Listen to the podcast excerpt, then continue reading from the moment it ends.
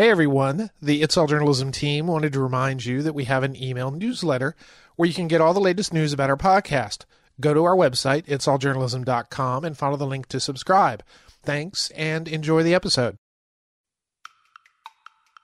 How do we stay in the business if we have to retreat in order to protect ourselves? So, our hope is that by getting more visibility for women, we can combat it and keep women in powerful places in the news industry where they belong, frankly. Women have held positions of authority throughout my entire career in journalism, yet their contributions are routinely ignored by many in our industry. It's time for that to change. Women journalists need to be recognized for the work that they do. I'm Michael O'Connell. This is It's All Journalism. This week we've got two guests on the podcast. Angilee Shah is an editor and media founder, and Jareen Imam is the director of social news gathering at NBC News. They're here to talk to us about the Women Do News campaign to create more Wikipedia entries for female journalists. Angilee and Jareen, welcome to It's All Journalism. We're so glad to be here. Thanks for having us. First of all, you know, I like to, you know, when talking to our guests, I like to learn a little bit about their background. So, how did you, each of you, get interested in journalism? We can start with Jareen. Yeah, so I, it's such a great question. I get it all the time because I get a lot of young interns that work for me. I got into journalism my parents were immigrants to the US from Bangladesh after a really brutal war. And when they came to Florida in the 80s, they didn't really know a lot about the US and they wanted to build a community and they wanted to be a part of a community. So, one of the things my mom and dad did was we would watch the news every single night. And as a little girl, I would, I one time asked my dad, I was like, why are we watching the news at 6 p.m. every single day? And he was like, this is the way that we can learn about what's happening in our community, in our neighborhood. We can learn and grow and be a part of, you know, this new world that we're living in. And it really inspired me to like think about storytelling and think about people in that way and that kind of led me to the trajectory of where i am today of being a journalist okay and angilee for me it was more like i was always kind of a nosy and curious kid and i in some ways i've been a journalist for a really long time my first journalism was in middle school on our school newspaper but i'm also the kid of immigrants and on sort of my immigrant story, it's not really a viable career path.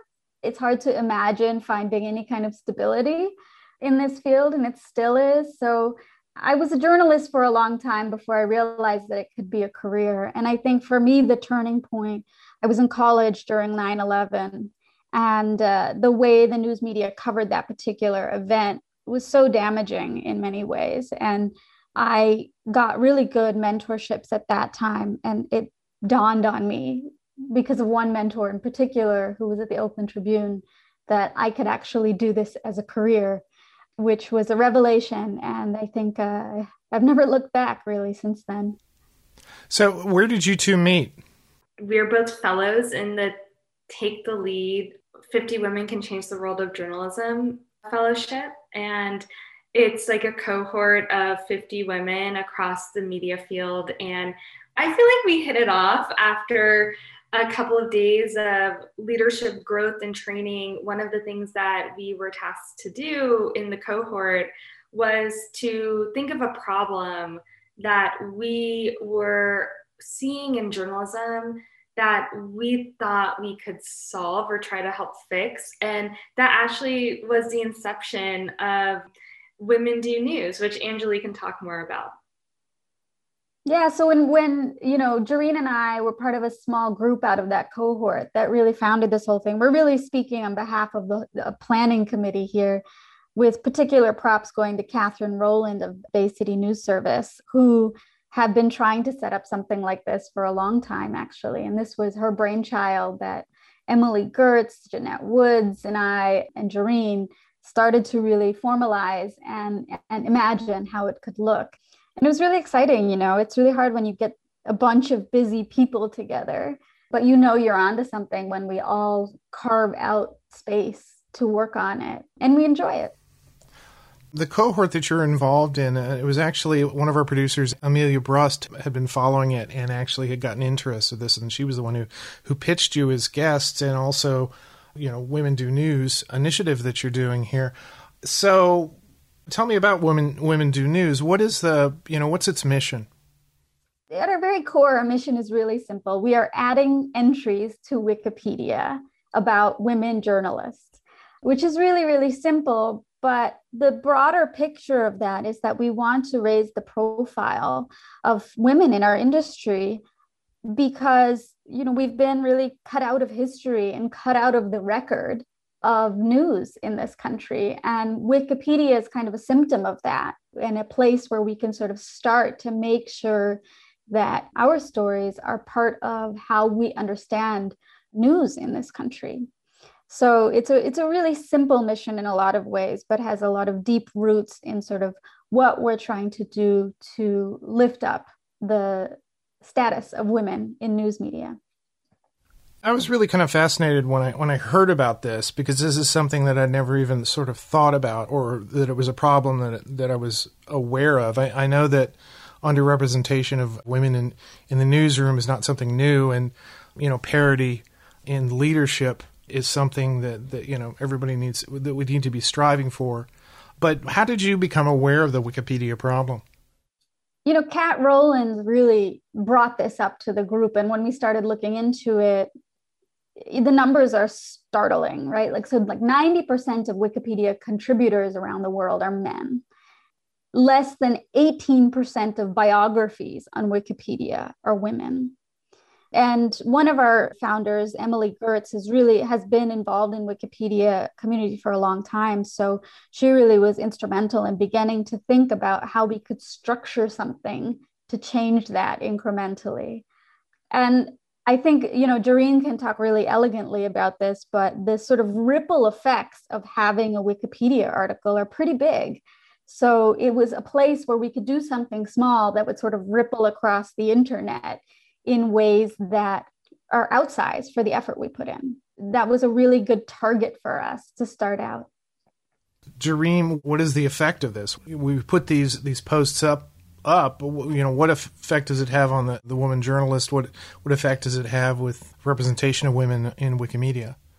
Yeah, there's a couple different ways to think about it. The first way is, you know, newsrooms, you don't always talk about the complexity of newsroom hierarchies. And there's a lot of phenomenal journalists who work in the background who don't always get listed on awards or they might get bylines on certain stories but not another or they're contributors. So it becomes harder for women when they don't have that kind of space for name name recognition right? For them to then go and pursue other stories and investigative work because they might not be searchable on the internet which is a lot of what you know sources and people now do.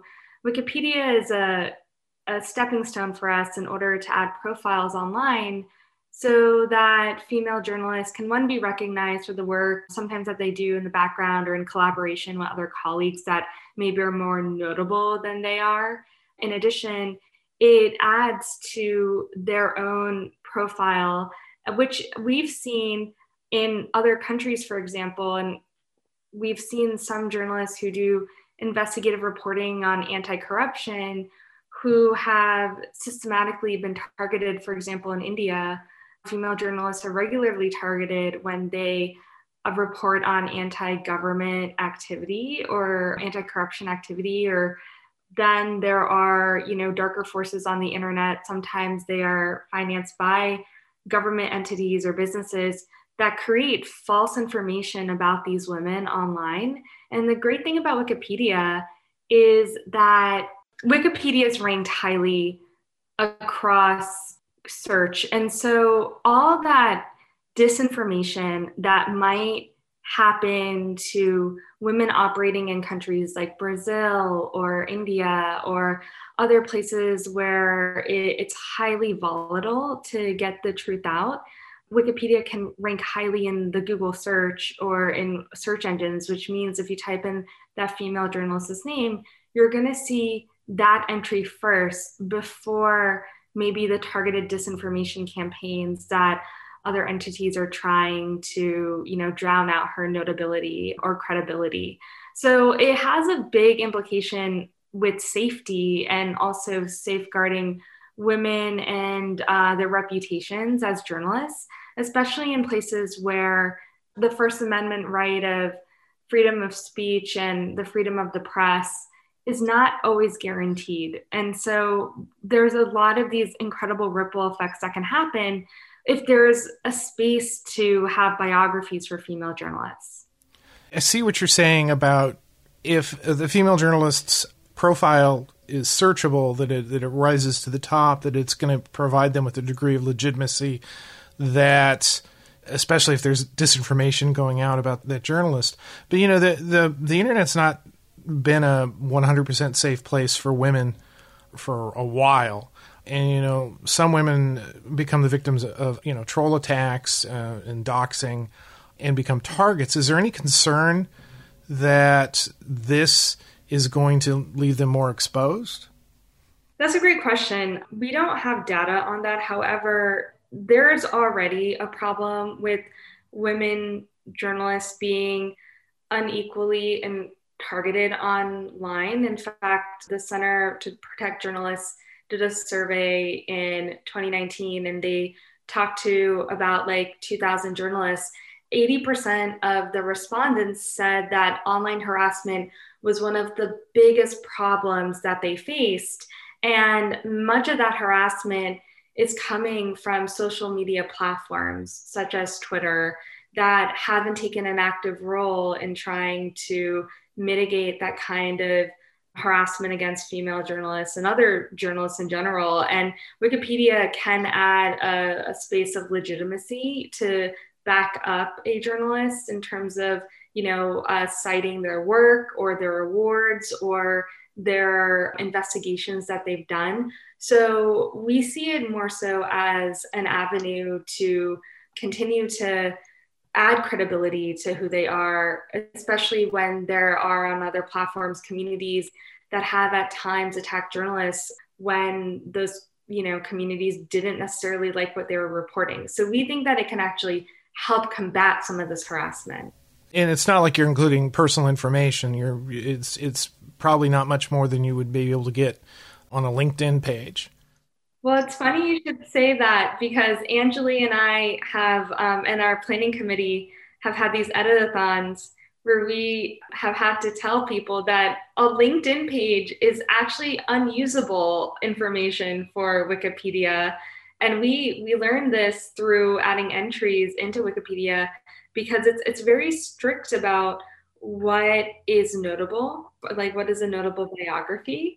I know that Angilee has a lot of great things to share about this, but one thing I'll add is that like your accomplishments at work don't necessarily translate to being notable for the public. What is notable for the public that we found are, you know, big investigative awards or policy changes, or if someone wrote a book that was listed and sold. And those are a couple things that come top of mind. To have a Wikipedia entry somebody, a third party needs to write about you. So you have to cite somebody else as credibly, who has as much credibility as possible, who has written about that subject. So you can't write a Wikipedia article that will pass muster with all of these contributors around the world um, if your sole source of information is things that journalist has produced about themselves. So you can begin to see this system, right? If people, if women aren't being cited on awards, or they're not being profiled by media critics, or they're not being recognized for their work broadly, they're never going to get a Wikipedia entry, right? Even if they're extremely important in sort of society and what they've done. This is the kind of thing, Michael, once you see it, you can't unsee it, right? When you start noticing how much Wikipedia plays into algorithms and search uh, search functions. I mean, like look at YouTube, right? They started using Wikipedia to explain sourcing to viewers. So once you start seeing it and noticing it, that Wikipedia entry is not just about does somebody go to Wikipedia and look you up? It's if somebody Googles something, does their name pop up in a box, specially highlighted on the right side or not? And you know, to your earlier question, I think Jareen is really right that that visibility is often a protective measure for women. But the other thing I want to point out is that when when women or people who, who are trans women, particularly I would say women of color especially, um, when we are targeted online, a, a lot of times we have no choice but to retreat. But when you think about the way news works, what is the effect of that? If we have to retreat, wh- where do we get our next job? How do we get our next job? How do we stay in the business? if we have to retreat in order to protect ourselves. So, our hope is that by getting more visibility for women, we can combat it and keep keep women in powerful places in the news industry where they belong frankly yeah, I I agree. I think I think this is a, a really smart way to to to deal with that problem and also to address just the parity problem in general. How are you choosing uh, the the women that you write the Wikipedia entries for? So the short answer is that we're not. So if you go to womendonews.org and you sign up, you get instructions for how to nominate somebody. So we are not we're not like censoring, you know, who gets written about and who doesn't. It's really collective. About 300 people have signed up and made 222, I think is the number at this very moment, nominations. And then volunteers, again, can see all of the nominees and can pick up assignments. So, you know, as organizers, as facilitators, we really aren't making those choices. Um, it's up to the volunteers who they want to write about.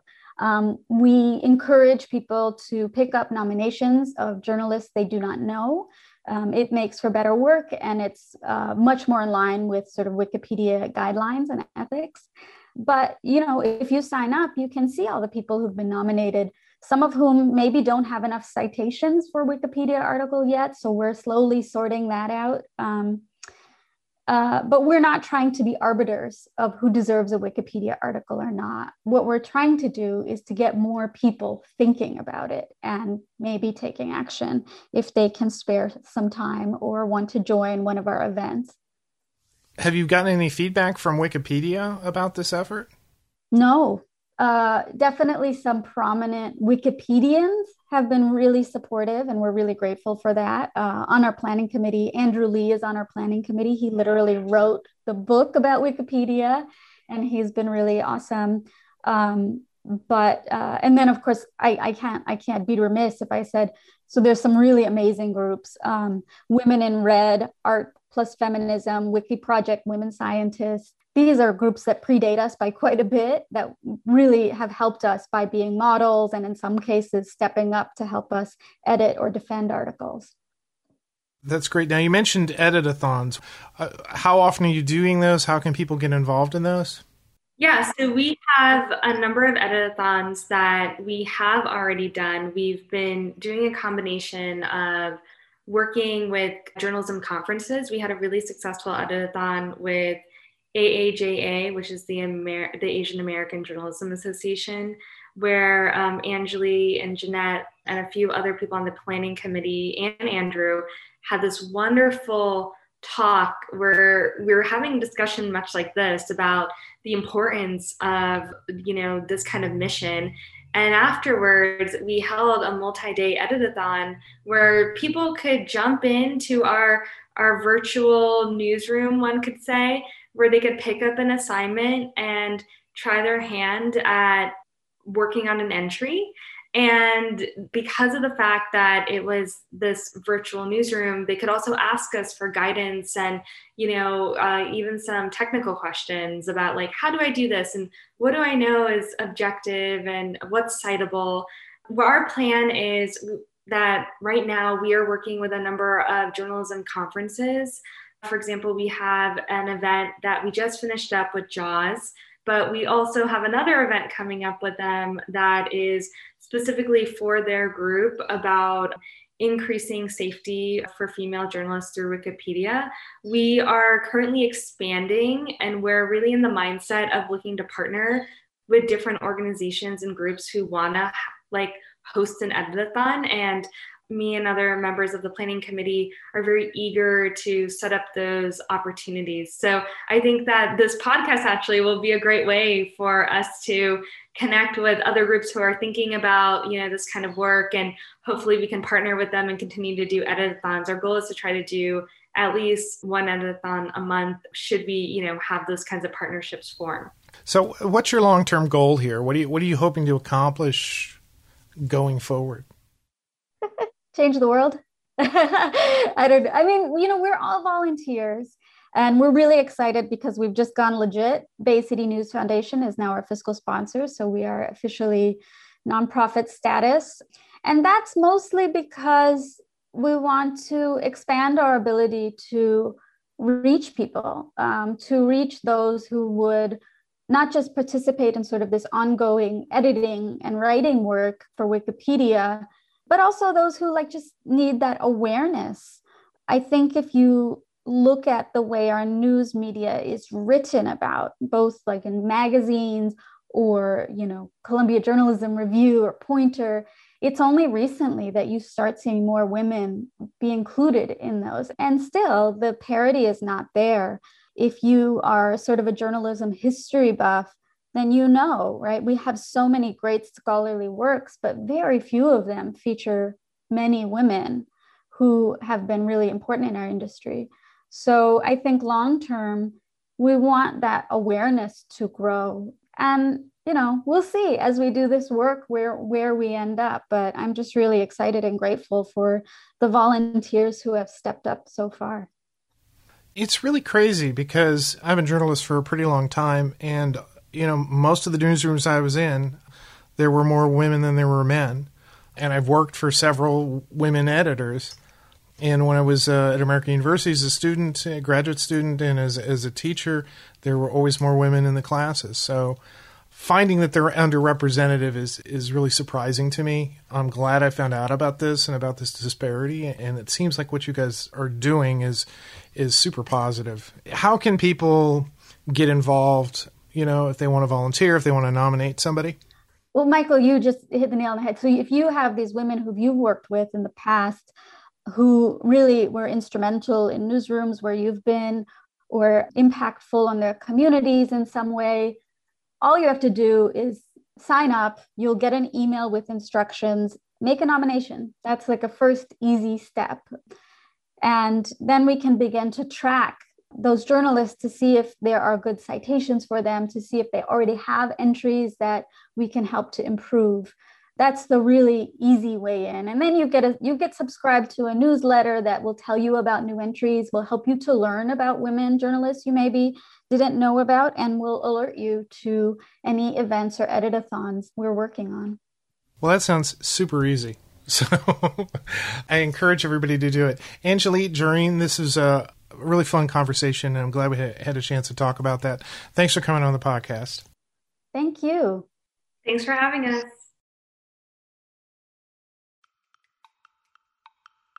You've been listening to It's All Journalism, a weekly podcast about the people who make the news. You can find out more about us and download past episodes at itsalljournalism.com. While you're visiting our website, why not sign up for the It's All Journalism newsletter? You'll get all the latest info about our podcast, including episode notes and news about live events and upcoming interviews. Go to itsalljournalism.com to subscribe. It takes a lot of people to create an episode of It's All Journalism. Nicole Grisco produced this episode, Amber Healy wrote our web content, Nick Dupre wrote our theme music, Emilia Brust helped with our booking, Nicholas Hunter provided a web assist, and I'm your host, Michael O'Connell. Thanks for listening.